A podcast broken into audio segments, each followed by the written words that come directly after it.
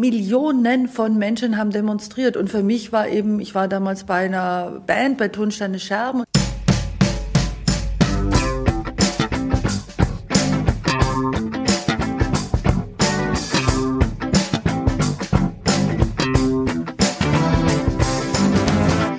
Hallo und herzlich willkommen zu einer neuen Ausgabe der Medienwoche mit mir, Christian Mayer von der Welt und mit Stefan Winterbauer von Media. Schönen guten Tag. ja, Ja, eine Mene Mist. Es rappelt in der Kiste. Das hast du eben gerade noch gesagt. das habe ich gerade gedacht, als wir uns überlegt haben, wer macht eigentlich die Begrüßung, weil wir das manchmal vergessen. Wir wollen ja mal schön paritätisch Parität. abwechseln. Ist das Stichwort, genau. Einmal Stadt, einmal Land oder, oder einmal pff, irgendwas. Einmal Hü, der einmal Hot. Einmal Hü, mal Hot. Die, die Wahl ist so dann auch bei nicht den gefallen. Grünen, ne? Die Parität. Oder bei einer ARD-Talkshow, da ist auch immer Parität. Das ist immer sehr ausgewogen. Ja, also, äh, wir haben heute im Angebot ein äh, Interview, das ich geführt habe mit Jack Conte, dem Mitgründer von Patreon. Das ist so eine Plattform, wo sich die Kulturschaffenden aller Welt äh, finanzieren lassen können von ihren Fans, ja, also eine etwas andere Art des Crowdfunding. Nämlich dann so, dass, äh, dass man im Monat einen Betrag für diese Person bezahlt und die macht dann äh, Superkultur, Musik, äh, Gedichte, was auch immer. Darüber sprechen wir dann. Für die Person oder für das Angebot auch, ne? Es gibt ja auch so, äh, nicht nur, nur ganz rein personenbezogen, auch, ich kenne zum Beispiel auch so Podcast-Formate, die auch so ein Patreon, äh, Mhm. Ja, äh, ja. Account Das sind doch haben. häufig Einzel. Aber oft sind so Einzelkämpfer die dann, drinnen, äh, ja. Na, genau, da, äh, darüber sprechen wir äh, mit Auf Englisch übrigens, Obacht. Auf Englisch, genau. Da ist mir übrigens aufgefallen, wenn ich dir, äh, dieses Kompliment machen darf, dass du sehr, Mhm. sehr gut Englisch sprichst in diesen Interviews. Das, äh, Ich glaube, mich, ich könnte das, sagst. nicht so. Äh, Ja, ich habe ja mal ein Jahr lang in den Vereinigten Staaten von Amerika studiert und habe äh, auch meine Abschlussarbeit da äh, geschrieben. Mhm. Also na, Arbeiten, diverse Arbeiten und ich habe auch mal bei einer amerikanischen Zeitung Oh. gearbeitet, auch dort äh, Artikel verfasst, ohne sie durch Google Translate zu schicken. Also Mhm. Gab's ein bisschen was ist hängen geblieben, aber ich muss trotzdem sagen, wenn man das äh, nicht so trainiert oder länger nicht da ist, ja, ähm, es rostet dann ein. gerade am Anfang Ja. Aber man kommt äh, ja wieder rein. dann, aber man kommt dann wieder äh, ganz, naja, ganz schnell ist übertrieben, kommt man einigermaßen rein. So, also lange Vorrede, dieses Interview kommt gleich. Vorher wollten wir noch etwas ganz Triviales klären, nämlich das Dschungelcamp äh, hat Ja. Mhm. jetzt einen neuen Austragungsort oder nicht? Du bist da immer auf dem Da bin ich auf, Stand. ja, ja, ja. RTL, der, der allseits beliebte Privatsender, wollte nicht wieder so eine Ersatzshow machen wie vergangenes Jahr, oder nee, dieses Jahr war es ja eigentlich, weil kommt ja immer im Januar. Ähm, äh, da war das ja in so einem Studio in Köln-Hürth mit so einem Tiny House. Ja, naja. Und äh, diesmal wollen sie wieder richtig Dschungelcamp machen, weil es in Australien aber noch nicht geht. Wegen Corona hat man sich, Achtung Trommelwirbel, einen neuen Austragungsort gesucht. Südafrika. Wann hat man den sich gesucht? Ist das schon länger her? Es Oder? wurde jetzt, es ist noch nicht offiziell, es geisterte diese Woche durch die Gazetten. Ähm, aber ich sag mal, wenn es tatsächlich äh, so kommen sollte mit Südafrika, ah, vielleicht ein bisschen blöd gelaufen. Gerade heute ja. haben wir ja gelesen, Südafrika, die neue Mutante. Äh, super ansteckend, super impf äh, ausweichend und Flüge schon eingeschränkt ab heute Abend von Südafrika. Also hm, RTL, da werden wahrscheinlich jetzt die Drähte glühen, ja, die Videokonferenzen, Tools werden angeschmissen. Was machen wir jetzt? Keine Ahnung. Harald Ist die denn ganz neu, diese Variante? Also haben Sie die jetzt erst entdeckt? Ich habe das auch heute Morgen gelesen. Nee, und, nicht, äh, nee, die wurde schon, äh, ich habe es nur wirklich mit einem halben Auge äh, gelesen, Mhm. also bitte nicht auf die Goldwaage legen. Soweit ich gesehen habe, hat man die schon länger entdeckt, aber jetzt erst ihre Gefährlichkeit in dieser Dimension erkannt. Zumindest sage ich mal, die. Medien sind jetzt draufgesprungen. Aber auch RKI, Wieler hat gesagt, sehr, sehr große Sorge. Ja. Ja, ja, Ja. apropos Wieler, ähm, der hat ja auch dann nochmal vor ein, zwei Wochen inständig ähm, gesagt, äh, dass das wird hier alles, wenn das so weitergeht, ganz schlimm enden. Und äh, man, man muss ja auch sagen, man ist gegenüber diesen apokalyptischen Visionen dann immer schon so ein bisschen so, hm, wie schlimm wird's denn wirklich? Auf der anderen Seite gab es ja dieses Papier, das das RKI im Sommer veröffentlicht hat mit den Modellierungen für diesen Herbst, Winter. Und leider ist es dann ja so gekommen, wie das da teilweise skizziert wurde. Ja, ne? muss man schon und, sagen. Ja. Und viele Medien haben da ja ich glaube nicht, wir hatten dieses Thema Corona und die Medien ja. ja. immer mal wieder in der vorvergangenen Woche auch mal ausführlicher. Wir haben das eigentlich nicht so richtig aufgegriffen. Ja, äh, nee, äh, aber das ist eine, eine Medienkrankheit, die es auch immer wieder gibt, genauso wie ja der Herdentrieb oder sowas. Die Medien sind halt immer wahnsinnig aktualitätsgetrieben und sind ganz, ganz schlecht darin, so wirklich in die Zukunft zu gucken. Das, was gerade aufregt und Sache ist, das wird äh, medial äh, verarbeitet und es war dann im Sommer und im Herbst nun mal nicht Corona, sondern der Bundestagswahlkampf und Annalena Baerbock mit ihren Abschreibereien und Klima und so weiter. Da war die Inzidenz unten, jetzt ist sie wieder oben, jetzt schreien wieder alle rum, berichten wieder alle, oh, aber, aber ganz schlimm, hätten wir vorher wissen müssen und so. Aber die ja, die Politik hat Schuld. Ja, ja, wir hatten uns neulich auch schon mal in einem privaten Telefonat da ausgetauscht. Natürlich gibt es da Versäumnisse der Klar. Politik. Mich befremdet trotzdem ein bisschen, dass jetzt wieder so äh, eingefordert wird, alles total versagen, ganz schlimm. Die Politik hat doch versprochen, dass wenn wir geimpft sind, ja, dann sind wir vollkommen Ach. geschützt und dann kann uns das hier irgendwie alles nichts also, mehr anhaben. Das weiß doch niemand das, das so hat recht. Meine, Oder wer glaubt denn das? Und wer verlässt sich immer ja. 100 Prozent darauf? Ich meine, diese Vollkasko-Mentalität, die dann auch manchmal so ein bisschen in den Medien durchkommt, so äh, von wegen, die haben das doch gesagt und jetzt kommt's nicht so gemein.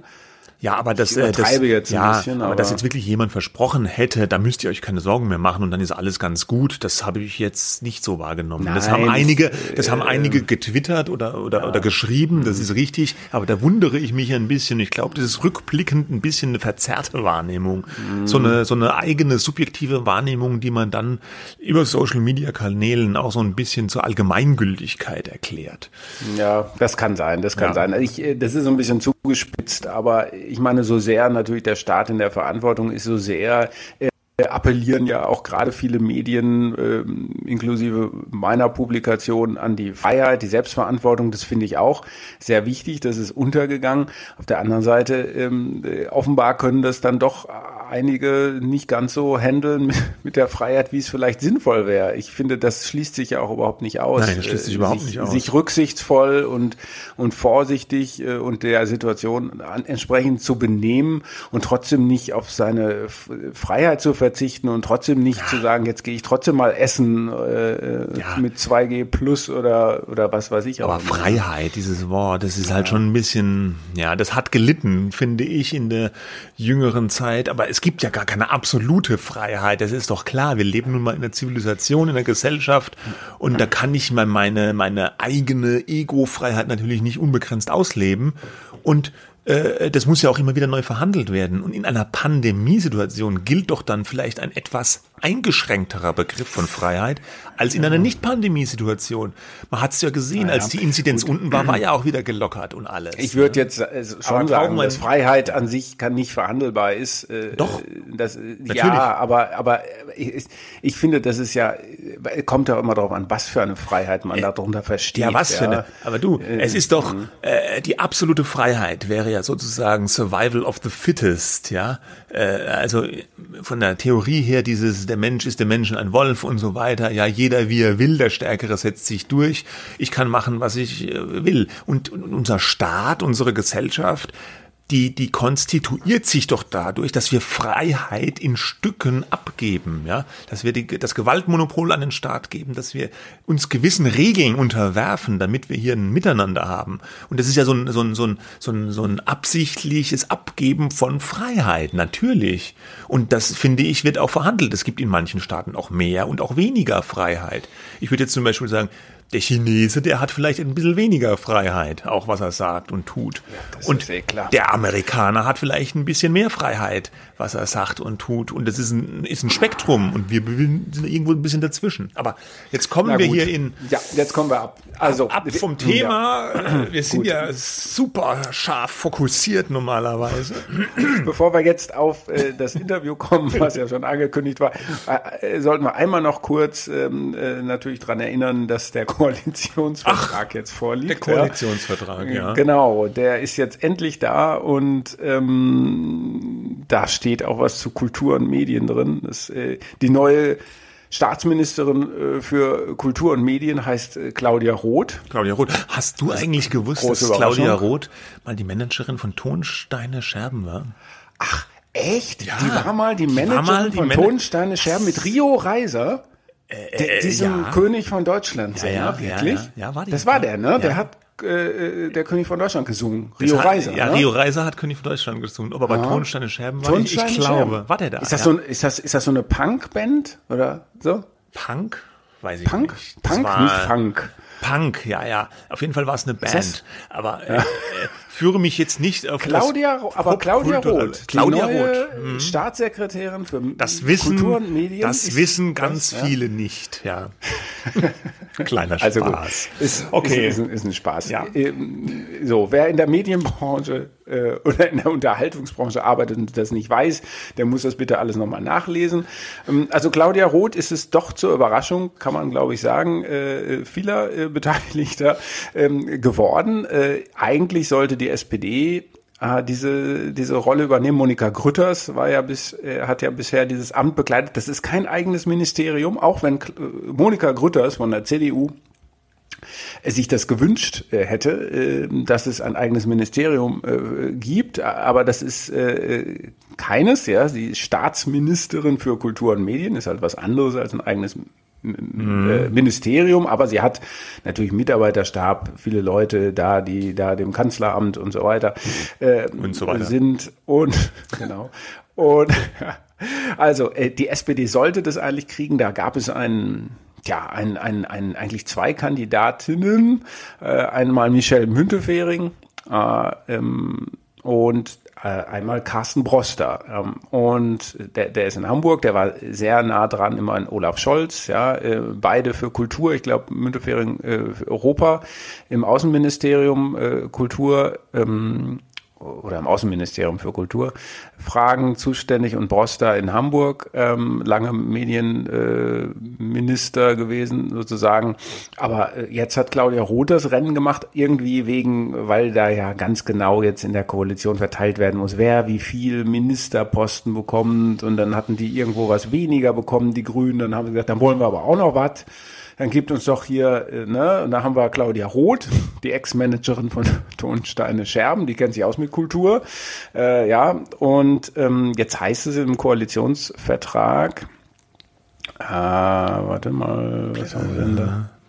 Äh, da steht irgendwas mit, äh, Moment, ähm, Antidiskriminierung, nee, Kultur- und Medienpolitik. Wie, Achtung, Zitat. Wir wollen Kultur mit allen ermöglichen, indem wir ihre Vielfalt und Freiheit, da ist es, ist wieder, es wieder. sichern, unabhängig von Organisations- oder Ausdrucksform, von Klassik, Achtung, von Klassik bis Comic, von Plattdeutsch bis Plattenladen. Von Plattdeutsch bis Plattenladen. Ja. Sag mal.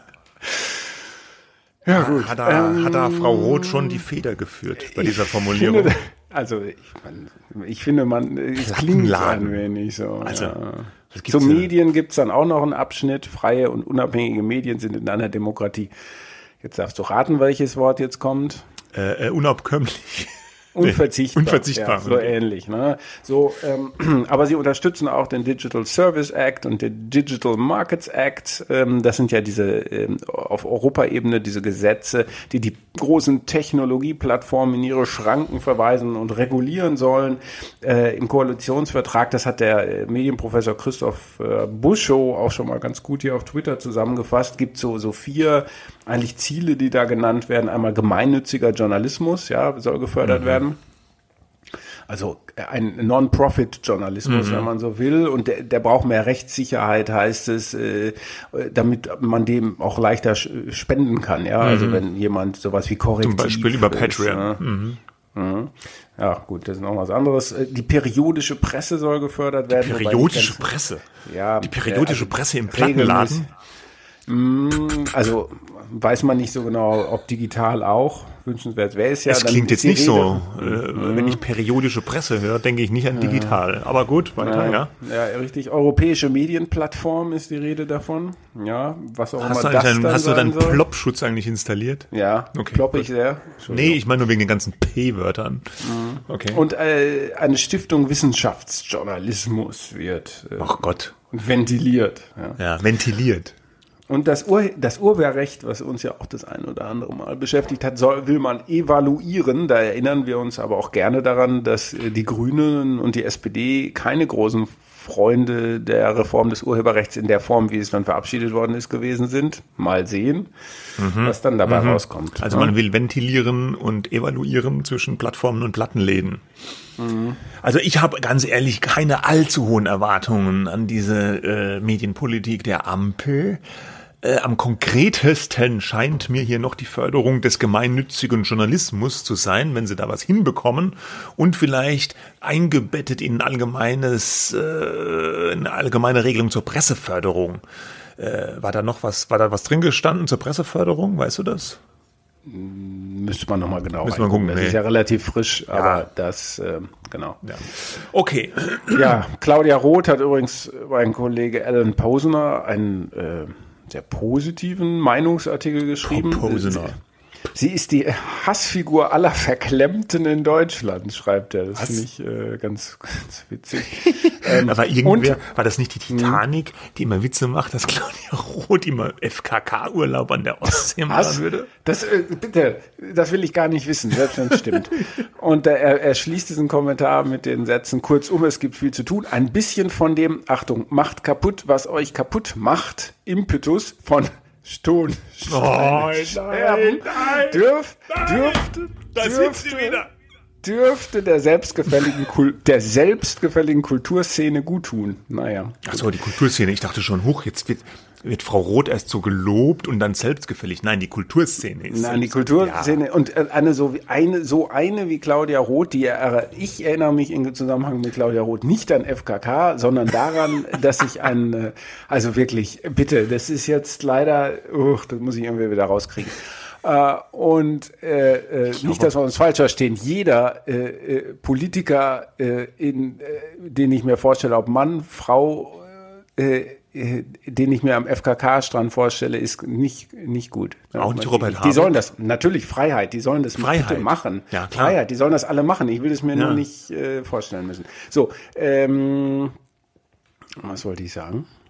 Ach so, äh, nee, ich verbinde damit ihr, dass äh, ich mal eine längere Geschichte irgendwo gelesen habe, Spiegel vielleicht, dass sie ihre Weihnachtskarten alle noch selber schreibt und jedes Jahr bereitet sie sich akribisch, oder war es bei uns sogar, bei der Welt, vielleicht bei uns, bereitet sie sich akribisch darauf vor. Sie verschickt nämlich sehr, sehr viele Weihnachtskarten, also Ja, ja. hunderte von Weihnachtskarten. Ja, ja. Sie schreibt sie alle, Alles alle selbst. selbst. Hoffentlich hat sie noch Zeit dafür jetzt.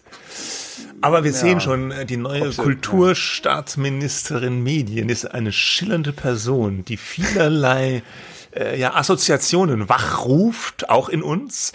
Und ja, es gibt ja Schlechteres, oder? Also man kann viel, man kann viel über Claudia Roth sagen, aber langweilig ist er nicht. Ne? Nee, das stimmt wohl. Ja, So, okay. Ja. Gut. Soll ich mal So, jetzt kommen wir zu? Patreon. Ja. ja knüllen. Jetzt kommen wir zu Patreon. Ähm, ich habe neulich ein Stück über diese Creator-Szene geschrieben, also diese eben, das, was früher äh, Influencer hieß, heißt es ja auch teilweise immer noch, ist jetzt ein Creator. Creator, weil es einfach cooler klingt und der Influencer ist einfach so der geldgeile äh, in die Kamerahalter von Produkten. Ja, ich übertreibe. Also ja. der, der Creator ist ja immer der, der irgendeinen Inhalt äh, äh, erschafft, so, ja, also created. Ja, aber die Influencer createn ja auch. Die sind auch Creator, ne? ja, aber, aber ich glaube, Aber in die eigene Tasche wollen die sich viel die, createn. Ja, aber ne? der Influencer ist, glaube ich, eine Unterkategorie des Creators. Oder? Das ist äh, ja, aber, Aber also so wie ich ist wurscht. Also Ja. der Creator macht was.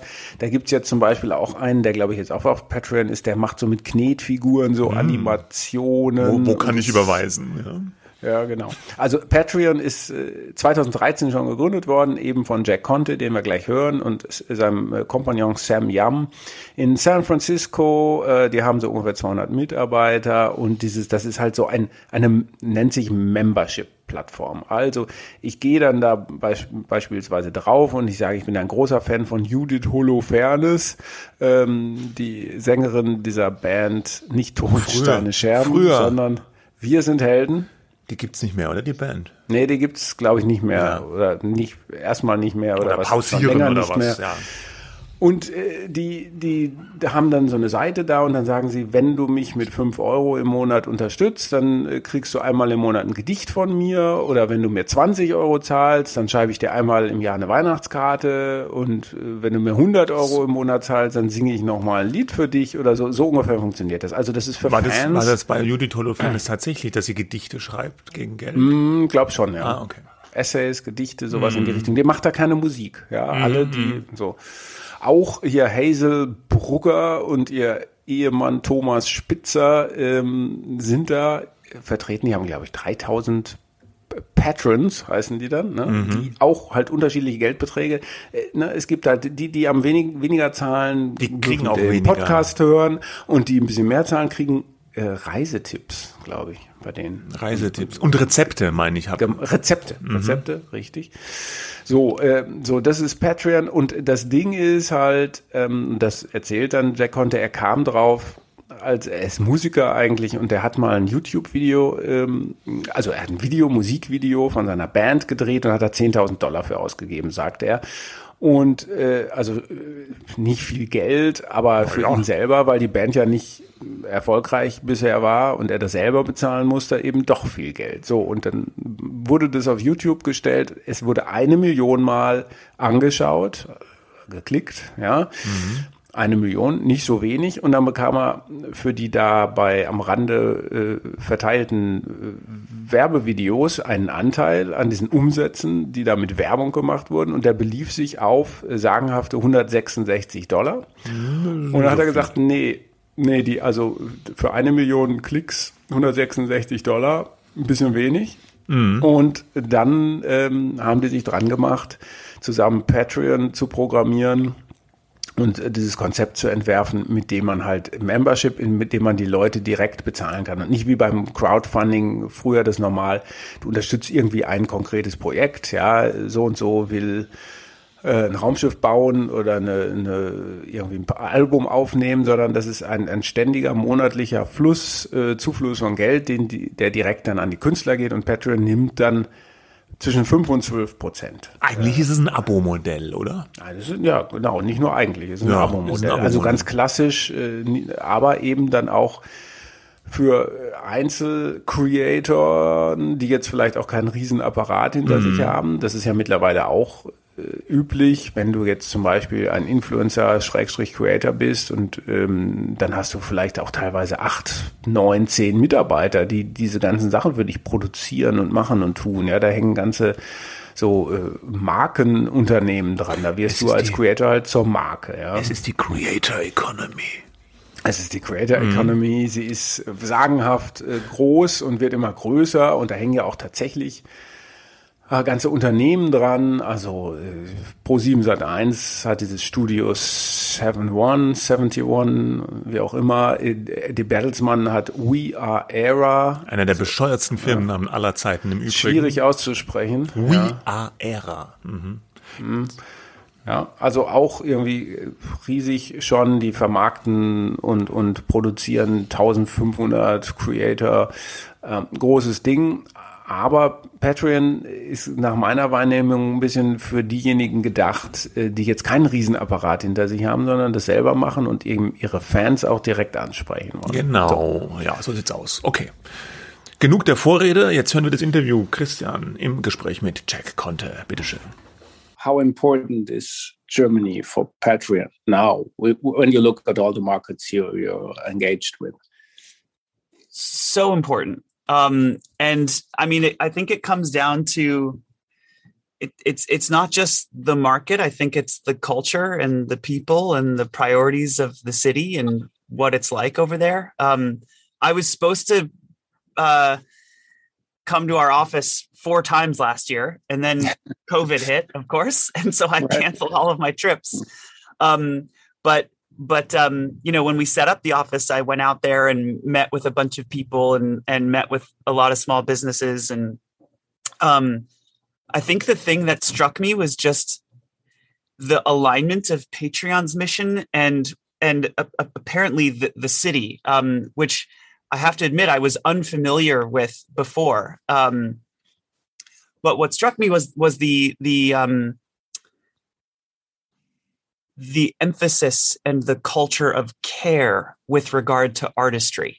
Um, it was different than other places I've been, and um, you know the fact that there are so many small businesses who just exist to support artists, to support creative people, um, whether it's distribution teams or management teams or or um, you know booking companies or whatever it is there's so many there's such a focus on artists and on craftsmanship and on uh, on creativity. And that is uh, i mean honestly what makes it so important is the the alignment of values i think. Um, and and there are so many creators um, there. Um, so That's true. you know if you if you combine all of that it's um it's it was a very obvious awesome choice for us. So if you break it down the figures what kind of nationality is the most um, is most willing to spend money for artists? I mean, is it the U.S. or some country in Europe? Do you know that? You know, I I don't I don't have willingness to spend uh, data on the top of my head. Um, but what I, I, there are some differences um, in regions that we found when we were doing research and trying to learn more about that. Um, I think you know one one key thing is that for seven years, Patreon was only in English and only in dollars for the first seven years of the business, um, and it's really only in the last you know eighteen months that we've added euros and pounds and Australian dollars and Canadian dollars and, and languages French, Spanish, German, Italian, etc. Um, and so now we're starting to get a better read of you know uh, payments data uh, from other regions. But before we were dealing with conversion to English, you know, right. currencies and and yeah. and uh, and language. So it's a little, it's not quite apples to apples. So it was hard to say. Mm-hmm. But mm-hmm. some but, some cultural. But, oh, go ahead, please. No, but I was just wondering. You you meet people in many different countries via Zoom or sometimes in person uh, in the future, maybe uh, again. Uh, so are people over the world more or less the same when it comes to giving money for uh, art, uh, culture, uh, entertainment, and stuff? No, um, no, they're not. And and one, yeah, one thing that we've seen is it does vary on region and again i wish i had specific examples and i it's just i looked at this stuff too long ago uh, to to um to give you specific examples here but i'll give you a few a few like general trends that we've seen um yeah. in some regions like um there's just more general prosperity and so there's more willingness to spend to support the arts in some regions a lot of art support comes from governments and so there's less uh, willingness on the on the part of the the public. It's still there, but um, but it's it's it's there's a it's not even that the public is less willing to spend. It's that creators in those regions feel like, wait a minute, that's why the government is here. So I shouldn't start a membership because because that because my my income should come from the government. Um, so there are sort of cultural differences between various regions with regard to the artist and the consumer side. Um, but yeah, I wish I had specific examples and cases. Uh, again, I saw I saw that stuff years ago, and yeah, I. I uh, but don't don't worry. I, I think that's a good point. That the infrastructure, the cultural infrastructure, uh, how, how much money for example, you pay in Germany for public broadcasts and so on and so forth, influences what you are willing to pay for um, uh, for, for, creators, right? So um, I'm uh, when I read about the creator economy, basically I see the same figures and uh, uh, projections, uh, but um, when it comes down to it, how sustainable will that be? This creator economy. I, I mean, the term has been newly coined uh, a while ago. So, so it's it it used to be influencer marketing. Now it's the creator economy. But how sustainable is it?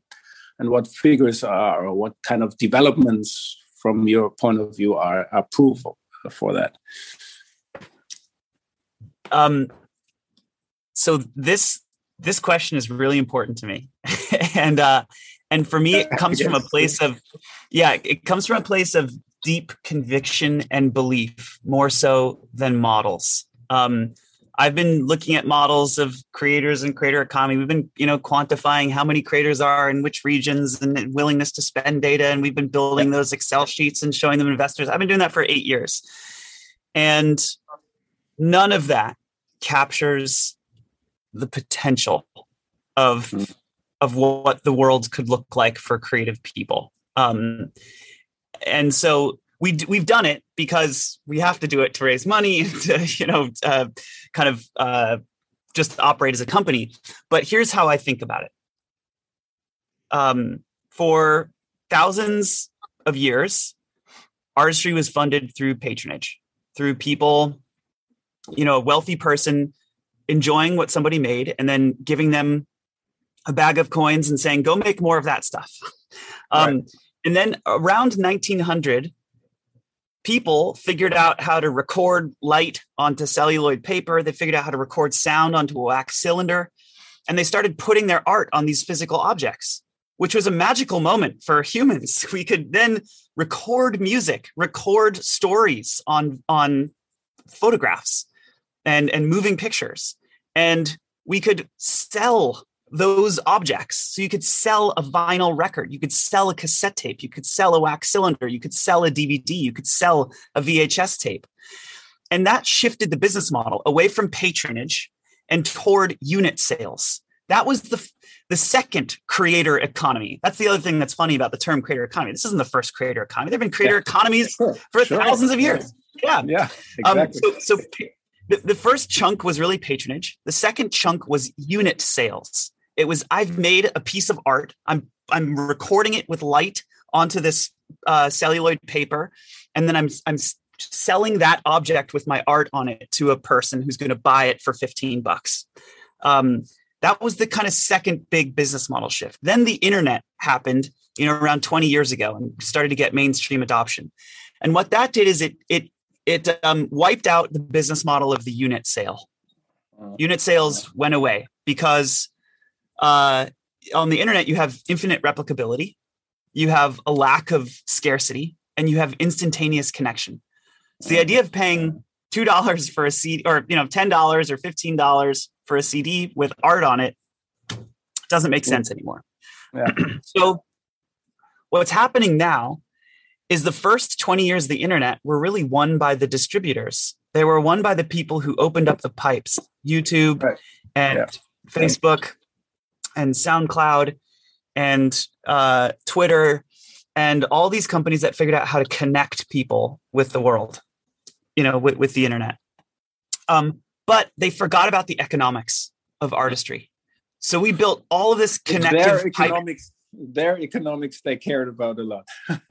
yeah. They oh oh their economics are awesome. Mm. They have yeah. great businesses. Yeah, yeah, yeah. But all of us and all yeah. the artists, all the creators got fucked mm. because because they were building models that worked great for themselves and all of the energy that we gave the world with our work the passion the communities the people the creativity the craftsmanship all of that got uh, absorbed by the market caps of those companies mm. all of that energy and what's happening now is the transfer of that back into creators. That is the next phase of the web.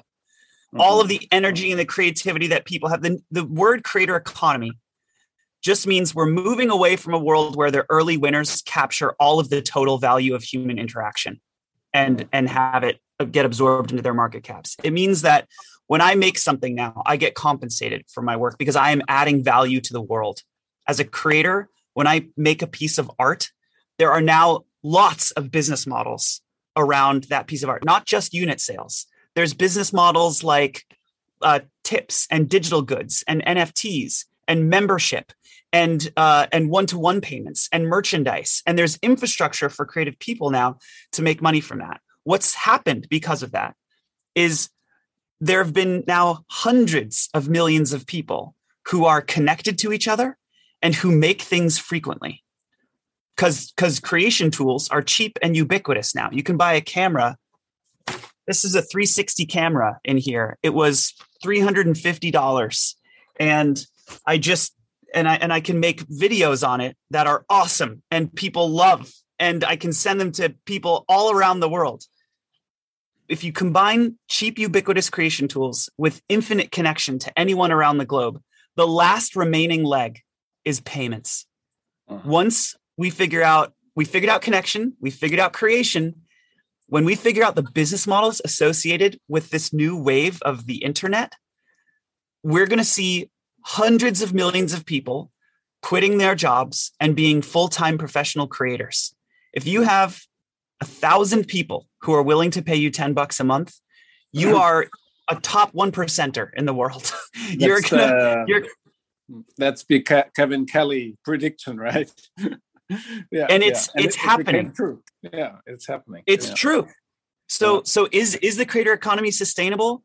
yes it's it's not just sustainable it's accelerating it's it's growing 10 to 20% year over year and we're seeing millions tens of millions hundreds of millions of people become full-time creative professionals well let, us talk about that in a minute because i yeah, let's talk about that in a minute. Just just a quick look at the platforms again. I mean, they realize that now Facebook, YouTube, and so on and so forth, that they need to give creators more money. Uh, before they gave them next to nothing, and they didn't uh, pay attention to the uh, uh um, copyrights and so on and so forth. So um, but now they pour money into the system as well. Uh, they have funds and programs, and yeah, what do you make of that? Is that just a reaction to what's happening with Patreon and others? Yeah, yeah, but but but but is it? I mean, there's always the danger that creators say, "Look, I mean, if Facebook or YouTube are giving me some money, I'm going to take that too, and I'm I'm I'm going to take their money, and still the profiteers will be again the platforms because they have so much money they can afford it. Yes, so I, I agree with that. I don't think those companies. I don't think their hearts are in creators. Um, I just don't. I don't believe it they only started you know saying that they care about creators when it started to become an existential threat for them mm. their care didn't come from a place of mission it came from a place of market and that's the difference mm. Mm. and and um that's what you're getting at i think what you're yeah. clearly yeah but even if they even if their hearts are not involved, uh, even if they think we need the content, so we're going to pay for it, what the hell? Uh, I mean, still, it has effects on your uh, model too. Maybe. I don't know if there's a conflict or not, or if both can exist side by side. I don't know. So here's here's how we think about it, and this is obviously this is you know complex, but um, I'm thrilled that those companies, I, I really am. I'm as a creator, I'm jumping for joy that those companies are finally building better payments models into their roadmaps. Hmm. It's about freaking time that they, they hmm. recognize the value that creators have in their ecosystems. Those companies are shells. They hmm. are empty software. And without without people, without people populating their shells with the life and energy and and and community and passion, without people, their shells. And so it's about time that they start compensating the people who are filling their ecosystems with all the stuff that make their shells worth it. Um, and uh, and yeah, I, so so so first of all, I'm very excited about it.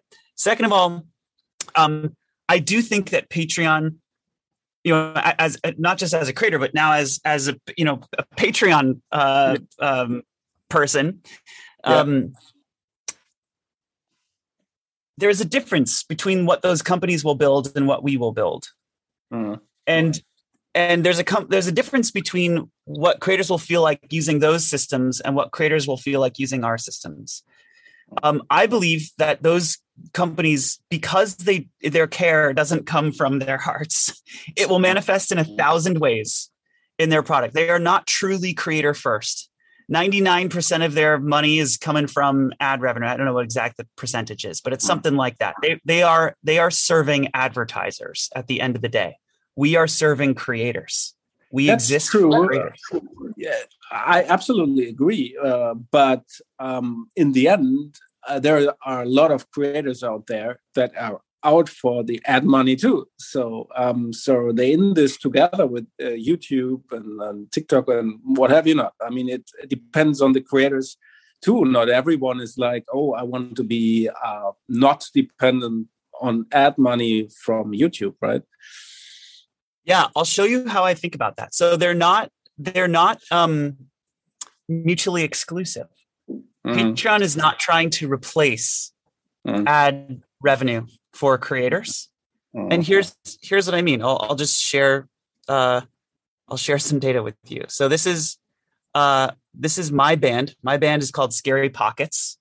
We put out videos um, and and uh, and music on on uh, the internet and on YouTube. And let me pull up our here. This is this is what uh, Scary Pockets um, P and L looks mm-hmm. like. Mm-hmm. Uh, we we do a monthly business report, so we can kind of see where our money's coming from. Um, I'll just show you what it looks like. Here we go. Okay, can you see that? Yep. yep So for Scary Pockets, here's our ad revenue, and here's our membership. Mm-hmm. It's about a quarter of our of our band's income now is coming from membership. And we still have ad revenue. We still run ads on our videos and they're out in the internet and they're collecting revenue and we get about 6 million views per month and that money comes in and it's helpful to us. But when we launched a membership, we could afford to pay for a team and now we have about 15, 20 contractors that we work with and a few folks who we work with, you know, almost full time. And this has allowed us like having a diversified stream of, mm. of revenue across sync and streaming and membership and ad revenue and merchandise. It's allowed us to build um, a, a, more robust, more full creative small business. Yeah. So it's not mutually exclusive. no, yeah, I, I understand. Of course, I mean every business that has only one revenue stream should think twice. And but ironically, of course, Google and Facebook do have only one revenue stream, but it it works just fine, right? Uh, so um, I I just read a yeah pretty good profile in the Economist, also on the creator economy, and then they also had that. Um, that uh, uh, not argument, but but there's information that uh, still Patreon, most of the Patreon users uh, can't live off their content now. Uh, so that there's this pretty long tail, but still not that you could say I just gonna lose my job and concentrate on my creativity um, without having a, a, job, a side job uh, that uh, yeah pays my bills. So uh, uh will I, I'm pretty sure you're going to say that's going to change, but but when and what needs to change in order to to make that uh, work? I actually don't think that. Well, so okay, I'm very optimistic about this, but I, I think about it a little differently. And honestly, those articles and the things that you kind of read about that are, are pretty misleading. And here's why Patreon is an open platform. We're, we're open. We allow anybody to sign up. Anybody can create a Patreon page. Yeah. And so lots of people sign up Yeah. who don't have an audience and who haven't they're Mhm. not even part-time they kind of post something and Mm. and so it is true that most people Hmm. uh, will just sign up and not make a lot of money Yeah. but uh, the if we wanted to stop that stat you know what we would do is we'd say no you, it's not an open platform only only Yeah. really good creators can Yeah. sign up Yeah. So, But that so would there's be- a jury. no, yeah. I- Yeah, I- that would be I see what ridiculous. You're getting it. Yeah. yeah, Yeah. so so it, it is it is a true statistic that like most people sign up for patreon you know and don't really put effort into it and don't really they don't have an audience they don't really make art frequently they post one thing and hope to make money and it doesn't really work um Mhm. i don't think that stat will change i think that will Mhm. continue to happen but what I, what I can say is that 50% of our payments volume 50% of the money that we send to creators goes to Mhm. creators who are making between $1000 a month and $10000 a month Mhm. That's twelve to one hundred and twenty thousand dollars a year. That Mhm. the creative middle class.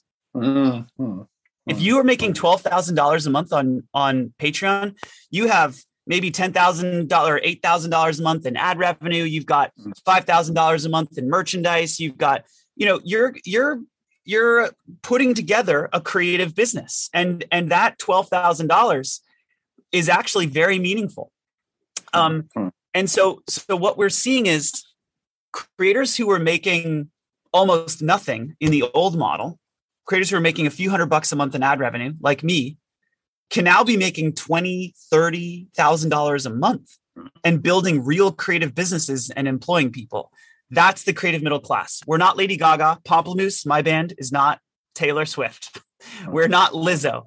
Um, Hmm. but we're making half a million dollars a year and we're putting out music and videos our way without a label, without a boss, without anyone telling us what BPMs to write our songs at. We're doing it ourselves.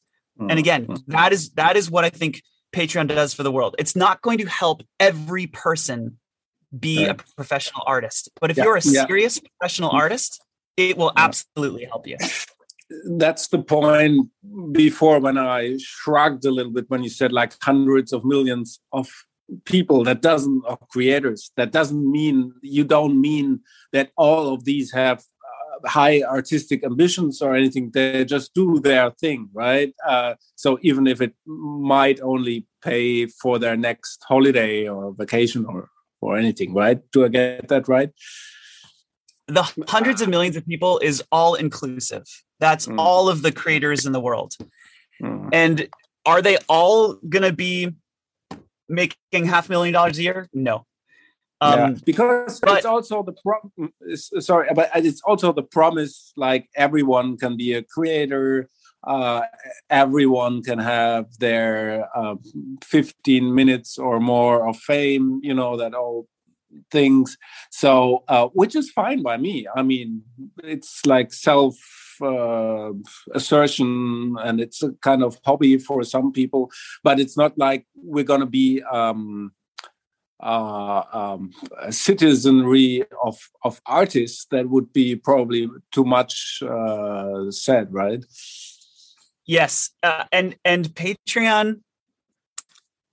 So here's here's it's it's a it's you're getting at again another very important thing. Patreon, um, I believe, is a democratizing force of of um, opportunity for creators. So if you are a, a creator and you want to build a business and you put in the work and you find an audience and you make stuff for the web, um, it gives you the opportunity to turn that into a business, but it doesn't guarantee. Right. If you're a creator and you don't have fit and you don't really work on your craft and you're not really finding an audience and you're kind of casual about it, not really serious, Patreon will not is not a magic machine. Patreon doesn't just make everybody um, you know, as a successful artist. It, it is it is not that. And I, I think if I promised that, I would be full of shit. So it's um, yeah, it's it's it's just not. Yeah. And and mm. but but but it does afford serious people the the ability to turn their dreams into a real business which uh, you know was not previously the case uh, mm. you know a few years ago.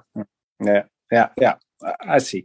I i was wondering about that thing you don't need a record label cut out the middleman um, stuff which is true to a certain degree degree but when i look at creators i mean we don't even have to look at taylor swift uh, of course but others here in Germany too. I mean, they have a lot of stuff behind them to put out their stuff. They have talent agencies who produce their videos or help them to produce them. So there, it's not like the so the the the journalist guy who writes a newsletter for Substack or so, right? So that's doable, but but for other things you need like a team. Um, so um, what I'm getting is at, I guess, is we won't get rid of the uh, publishing houses. We won't get rid of the record labels. They will still exist. Uh, true. Very true. Um, and I think you know, with anything, you know, that we have to think about the creator types and the creator profiles as a distribution there are some creators who are fiercely independent, like me. As a mm. creator, I am fiercely independent. I don't want anybody to be taking 10% or 15% or 20% or 90% of my business. And so the way I've structured, and my, my wife and I are the, the co-founders of Pomplamoose and my business partner in Scary Pockets. We are the co-founders of, of Scary Pockets, Ryan Lerman. The way we've structured those businesses is nobody takes a percentage we mm-hmm. own our music businesses um, and we pay our employees salaries for helping us do what we want to do. Yeah. Um, we don't pay a company 15% of our business. Now, but that's that's me. I'm fiercely independent and I I want to have full con- creative control over my music and and I don't want to be beholden to another company. And there are a lot of creators like me, but what you're getting at is there's also some creators who say, look, I don't want to have employees. I don't want to build the business. I just want to play guitar and sing. And I want other people to do everything else. And that's the that's the complete other side of the spectrum. Hmm. And I don't think that type of person or profile of creator is going away. There will always be um, an opportunity to serve those types of creators who say, look, I don't want to do any of the business. I just want to play guitar and sing, and I want people to do everything else. And I think it will be a distribution for a very long time. There's going to be creators over here and and everywhere in between. And um, and I, yeah, I, I, think that's true. So yes, labels and publishing companies, they're not going anywhere. There's a big opportunity for them to help a lot of creative people. Mm, mm. So um, I was wondering um, about the discovery function kind of stuff uh, at Patreon. I mean, I know there are some, uh, and Claudia helped me find some some uh, prominent uh, um, creators on Patreon, of course. Some people I, I, I knew before, but most of the people I don't know. So um, the the the thing is, those people need to be found, and they have to do something for it. I mean, Patreon alone can't do it. They have to market themselves i guess right so but do you need in order to to grow more find more um, creators that join patreon do you need some like big wide big weight people, uh, creators that help you get more traction? So the discovery issue is was a big strategic um, fork in the road for the company. Should we invest in discovery? Should we invest in search? Should we invest in personalization and algorithms and recommendations for artists to help fans discover more artists on Patreon. This was a big discussion for us because it's a lot of work to build discovery and personalization and recommendations and that sort of thing. And here's where we landed on it for the first again for the first seven years of the company we're only eight years old so you know most of the company here's here's where we landed we said look there's a lot of companies out there who are helping fans discover content mm-hmm. facebook is got recommendations and personalization tiktok is all about personalization recommendations algorithmic feeds um, there is all about that all these companies are solving the discovery problem we call them top of funnel media companies, mass media mm-hmm. companies. There's mm-hmm. 2 billion people online, and you're discovering people on those websites. Um, what we said is look, we could take half the company and devote those people toward building out discovery and search and all that kind of stuff. But Google and YouTube have like, I don't know, hundreds of engineers working on mm. search and discovery and personalization recommendations and algorithms are we going to win there? Is that going to help us mm-hmm. serve creators better? And where we ended up was actually that is not Patreon's unique ability in the world. Not right now. Our unique ability in the world is those creators aren't getting paid. YouTube can solve all the recommendations and personalization and discovery they want. We're going to focus on helping creators build businesses. And so, what hmm. we said as a company is our unique DNA is not going to help with the discovery problem. We're going to let all those top of funnel mass media companies solve discovery and work on discovery. We're going to focus on helping creators get paid. That was a choice for the company. Um, there's a there's another important byproduct of that choice.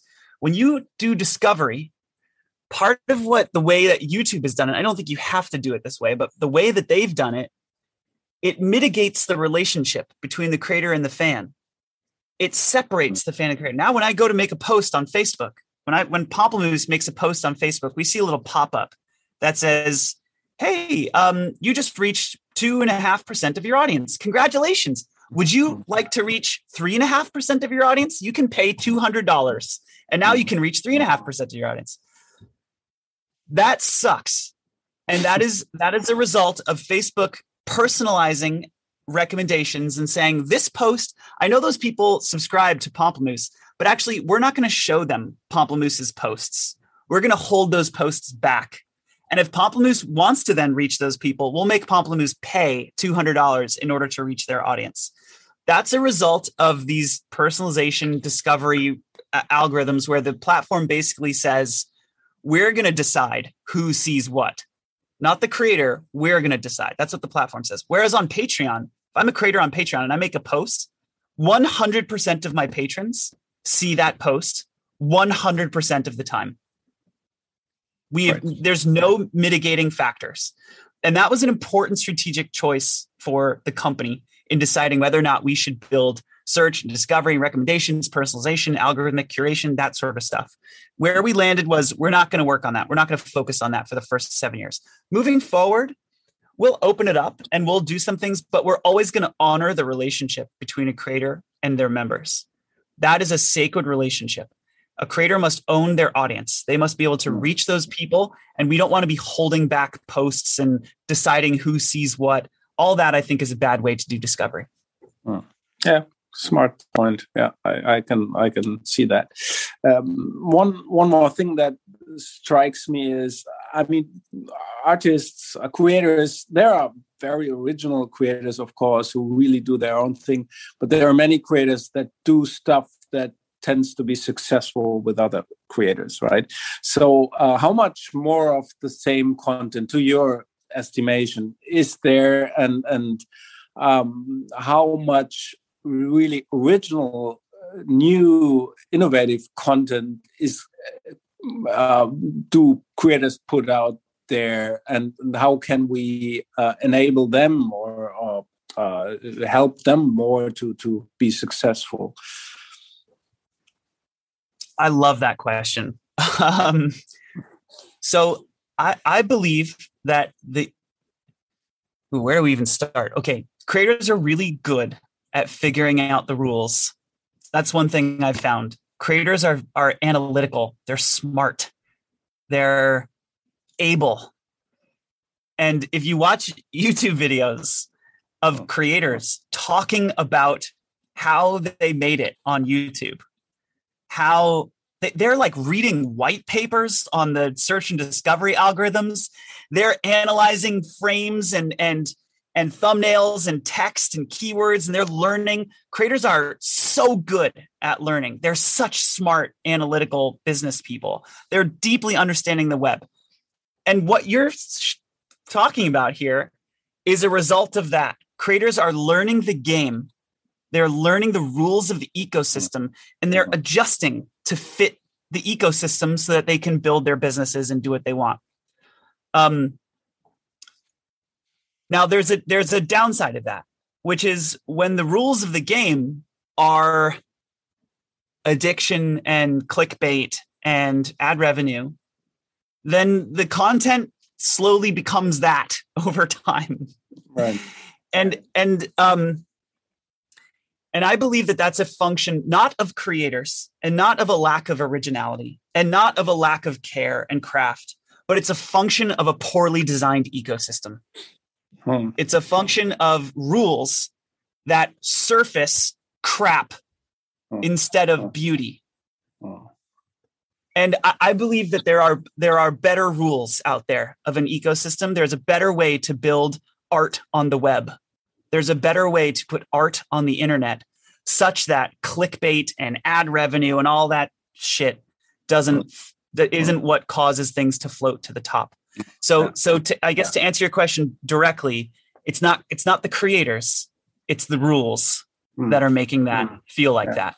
Yeah, interesting. I I reread I reread is uh, too much said, but I I refound uh, the the book uh, you, you, probably know it by Andrew Keen, The Cult of the Amateur, which was published in 2007, and he basically said it's all crap out there, and uh, the the the web will um, destroy meaningful cultural content. And he was, I mean, utterly pessimistic then, and he was trashed for uh, uh, trashed then to a certain degree, his his vision, bad vision, has become true. I mean, there is a lot of crap out there. Then again, he was maybe a too misanthrope um, uh, guy to to to um, to fully embrace his his vision because the, uh, new new stuff has been out there and new fantastic stuff which hasn't been thinkable without the net. So it's like both yeah but but that's when i when i thought huh well the amateur now again has a lot of chances again to to be successful with with crap right? That's that's what struck me then. So um yeah coming to to an end uh, you you just said you might go in that direction with recommendation but but what's what's your what's your vision for the next three five years for patreon um, where where are you heading? It's it's quite simple actually. It's it's um, content and community is really what we're building. Um, and here's what i mean by that. Uh, the first seven years of of patreon we we're really focused on the business end for creators, all the things that creators need to build and run successful businesses.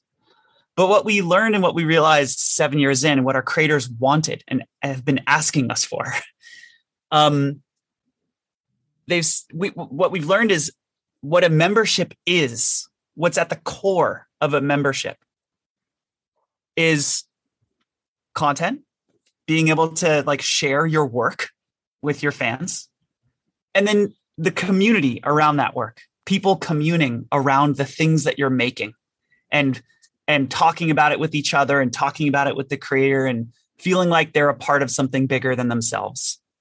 Feeling like they're a part of a place where they belong. Feeling like they're uh they've met their people. That's that's what we want to build. And we want to build it focused on great content authoring and consumption experiences, video, podcasting, imagery, uh, you know, all that sort of stuff. Combining that with the discussion and the connection that people have around that art, around th- those artworks. Um, that's really the core of what a membership is. And that's the next few years for us, really defining what does what is great content and community experiences, what does that look like and feel like outside of the shitty rules of an ad driven ecosystem. Yeah. So so that sounds a lot like you know this cult cult word Im, having an immersive experience, right? Because right now we look at screens and we see good stuff, bad stuff, but it's all the same, uh, more or less. The framework, and so so I guess the visuals need to change, or the the the framework in which we experience um, creator stuff on the net. Is that right? Very much so. And oh. and what is the end result? I mean, think about what it feels like to scroll through a Twitter feed. I don't know if you if you have the feeling I have, but it it just makes me angry. It makes me feel outraged. It makes me feel sad. That's what it feels like when I use those products. Yeah, it's it's quite but depressing. It's I it's I depressing. Agree, but, yeah. but like yeah. art is not depressing. Art makes life worth it. Art is what gives life meaning. It's what wakes me up in the morning. And I know that there are millions of people like me. Art is important and should be put on a pedestal and should be celebrated. That's what it should feel like when you're enjoying art and and communing with people who also enjoy art. That's what I think the potential is. So that you know that that's what we want to build, and and I and I think I think it's possible. I think we can, um, and I think it will be feel and be very different than these other consumption platforms. Okay, soweit das Interview. Check Conte im Gespräch mit Christian. Ja, sehr interessant. Alle, die noch da sind, äh, wir hören uns wieder in der nächsten Woche. In der Zwischenzeit, in der Zwischenzeit könnt ihr uns mal eine E-Mail schreiben wieder. Medien-Woche at äh, welt.de oder Medien-Woche at media.de. Wir freuen uns auch über Sterne, Sterne. Auch über Sterne. Wir brauchen ja. mal wieder ein paar Sterne. ich, hab, ich beobachte das. Du beobachtest das. das. Wir sind bei 176 Bewertungen bei äh, Apple. Äh, das müssen noch ein paar mehr. Es ist immer noch das Maß der Dinge, dieses iTunes, diese iTunes-Ständebewertung. Weiß nicht, ist Spotify, glaube ich, Na. soll ja angeblich mehr, aber. Bei Spotify haben wir aber nicht so ein Docht, weil wir sind nicht so edgy, jung und weiblich. Wir sind mehr so. Ja, aber sind, die Zahlen sind ganz gut. Ja, okay. Aber, aber Spotify muss es vielleicht noch merken. Spotify muss es mehr promoten. Mhm. Ja, und Abonnenten hätten wir natürlich auch noch gerne. Bei uns kostet's noch nix, ne? Ihr müsst ja. kein Patreon werden, einfach aber nur abonnieren. Vielleicht überlegen wir uns das nochmal. Ach komm. Was? Ja, gut. Okay, nee, wir okay. drudeln dem Jahresende zu. Wie viele Sendungen haben wir eigentlich noch? Nächste Woche kommen wir. Eins, zwei, ich glaube drei Sendungen. Drei Sendungen. Natürlich inklusive unserer großen Jahresendgala, für die wir etwas ganz, ganz Besonderes vorbereitet haben. Okay, jetzt aber genug geflaxt. Ich ja, bin schon ein tschüss. bisschen in Adventsstimmung, du merkst das, gell? Ja, also, ja, tschüss, bis nächste Woche. Ciao.